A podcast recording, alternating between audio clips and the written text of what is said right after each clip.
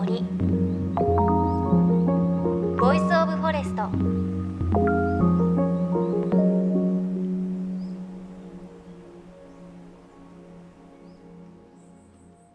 すごいね。すごいね。今私は福島県富岡町。夜の森の桜のトンネルに来ましたが東京も新緑にね桜の木なってますがすっごく綺麗です。満開よりまちょっとね散り際ですけれどもうこのね先にもずーっとトンネルが桜のこう覆いかぶさるトンネルがね見えてて目の前真っピンク薄いピンクか。皆さんね写真撮ってられますがはあ。わー綺麗おはようございます。高橋まりえです。今お聞きいただきましたが先日福島県富岡町にある夜の森の桜のトンネルを見てきました。本当に綺麗でしたね。あの夜の森の桜のトンネルなんですが歩ける距離は300メートルくらいでその先はまだ一部帰れない地域があるので人が入れないこう道の先にも桜のトンネルが続いていました。とっても綺麗だったんですけれど人はまばらだったんですよね。すごくこう都心にいると桜って綺麗だなっていう思いでしか見ないんですがいろんなねちょっとこう思いを感じながらでも厳かに立派にね咲き誇っている桜を見てちょっとこういう気持ちで見る桜って初めてだなっていう感じがしました。でも本当にとっても綺麗でした。さあ JFN38 曲を結んでお送りします。命の森 Voice of Forest。アウトドアライフの楽しみをぐんと広げるアイテム。スウェーデン生まれのモーラナイフをめぐるレポート2週目です。今回お邪魔したのは神奈川県鎌倉市。鎌倉駅のすぐそばにある UPI アウトドア鎌倉。こちらで扱っている北欧スウェーデン生まれのモーラナイフとこのナイフから広がるアウトドアの楽しみいろいろ教えてもらったんですがもうとにかくこのモーラナイフという道具はただのナイフではないんですね。本当にスウェーデンをはじめ北欧の人々が生きていく上で欠かせないものでずっと昔からもちろん今も変わらず彼らの生活とともにあるものです。UPI の三川はじめさんに伺いました。このスウェーデンはこういうダーラナホースっていう馬がね、あの鏡の上にいっぱい並んでますけど、うん。これがまあいわゆる魔除けというかまあラッキーアイテムみたいなもんですかね。日本でいうとこの招き猫みたいな。本当各家庭に必ずあるんですけどこれも売られているものはみんなモーラナイフで作られてます。スウェーデンで。あの僕も見に行きましたその工場。をもう職人さんたちがこれ全部手で？手でそのモーラナイフを使った職人さんが何人も座っていてそれをずっと一日。だからやっぱり本当木工の町なんですよね。そしてそういうそのサーミ人という、まあ、先住民の人たちの何かこうナイフを使っていた何かこう技術であったりとか知恵みたいなものがいまだに継承されてるっていうそんなところのモーラナイフをまあ僕らは。なんか日本でそれをうまく伝えられないかなっていう。ここがまあ発信元というふうに考えてます。本当に今お話聞いてるとそのスウェーデンの方たちははい。やっぱり皆さんこうナイフを身近に感じられてて使っていて購入するっていうことは、うん。やっぱり木とかうん。森っていうのも身近にあるっていうことですか？そうですね。あのスウェーデンは日本とほぼ同じ森林保有率というか70から80%ぐらいが、えー森なんですよね。で本来まあ僕らも数十年前までは、えーそういう暮らしをしてたはずです。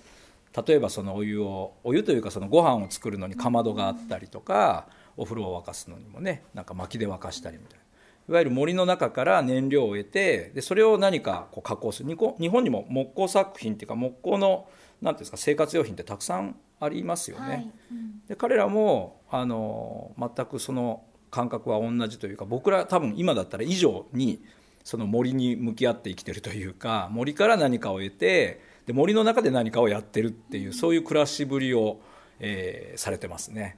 うん、一般のご家庭とかにも何回か行ったんですけど本当に皆さん森の中に住まわれてますね。森を背後にというかあと湖がたくさん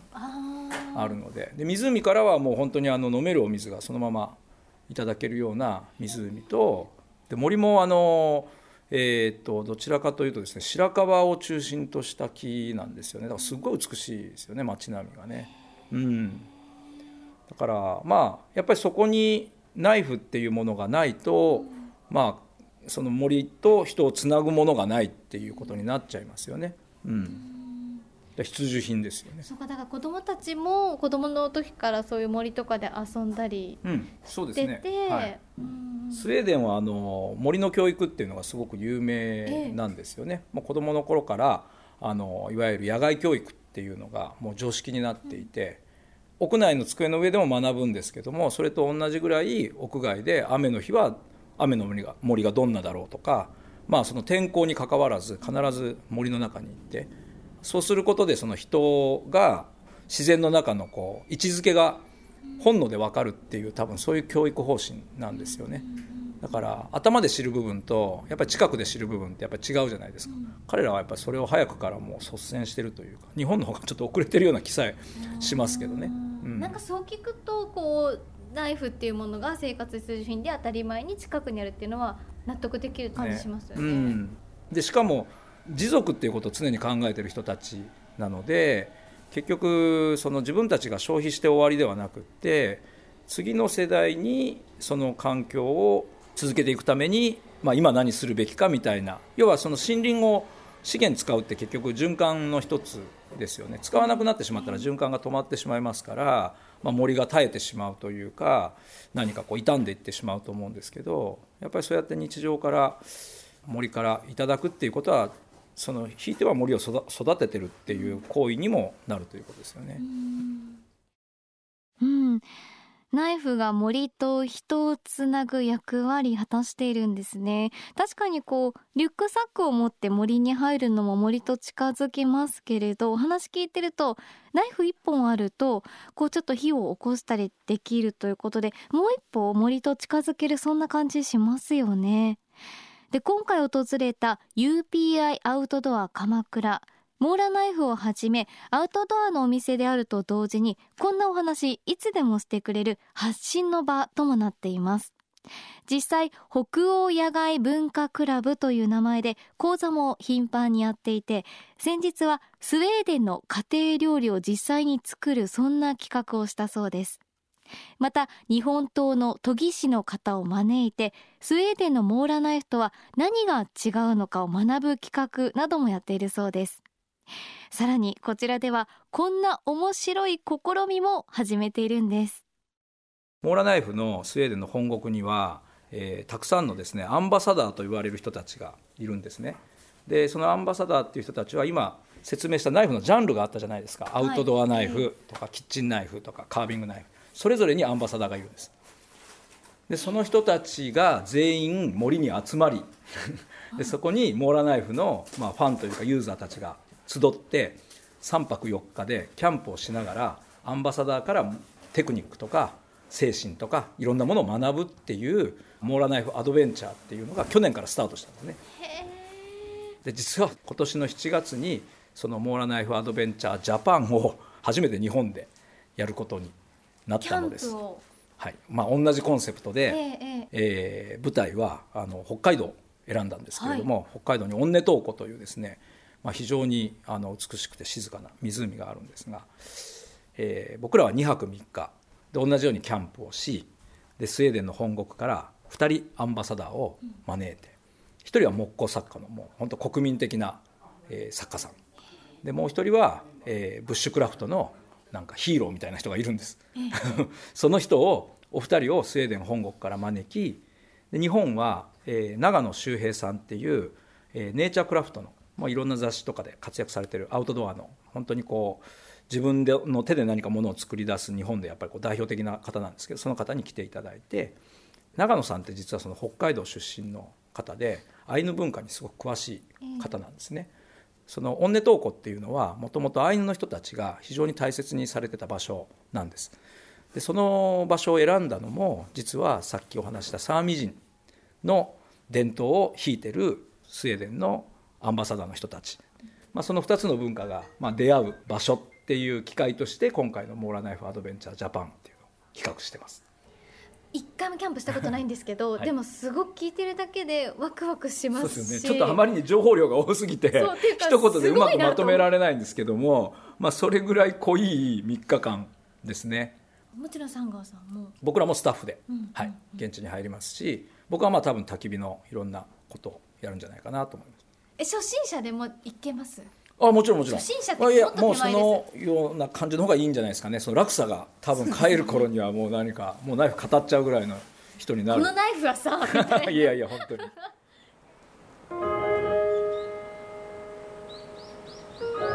命の森。 Voice of Forest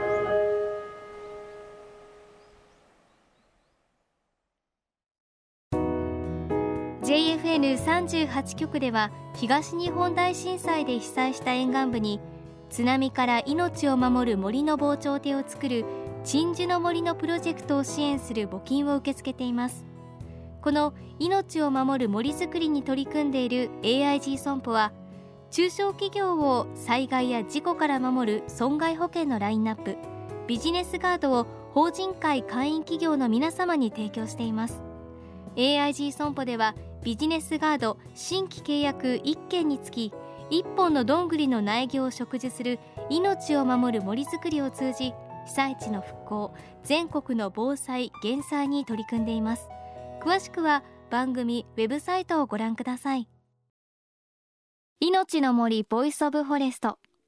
今朝は神奈川県鎌倉市。鎌倉駅のすぐそばにある UPI アウトドア鎌倉から北欧生まれのアウトドアナイフモーラナイフについてお届けしました。皆さんどうですか？ナイフの魅力ちょっと気づかれたのではないでしょうか？私はもうね虜になり始めていますが今日はメッセージご紹介します。ラジオネームひろくんさん23歳男性の方。私は将来漁師を目指していますので漁師これあの山で狩りをする漁師の方ですがナイフの話ワクワクしながら聞いていました。スウェーデンは物を大事にする文化があっていいですね。今度はそういった狩人の話も聞いてみたいですね。といただきました。ありがとうございます。そうですよね。多分こう漁師を目指しているということでモーラナイフ知ってるのかな？あのぜひちょっとチェックしてみていただければと思いますし私もすごくあのナイフの魅力に気づいたので狩人の話ねぜひ聞く機会があったらいいなというふうに思っています。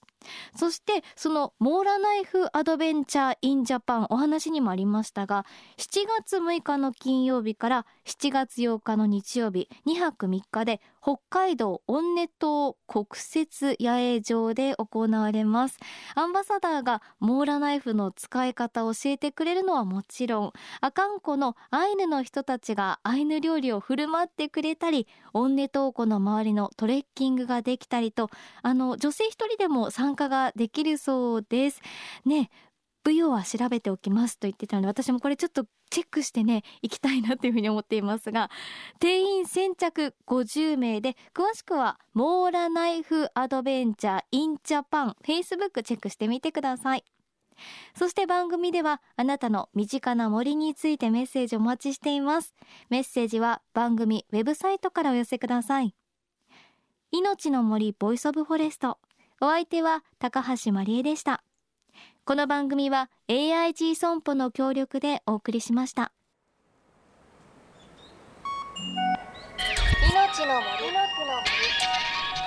ボイスオブフォレスト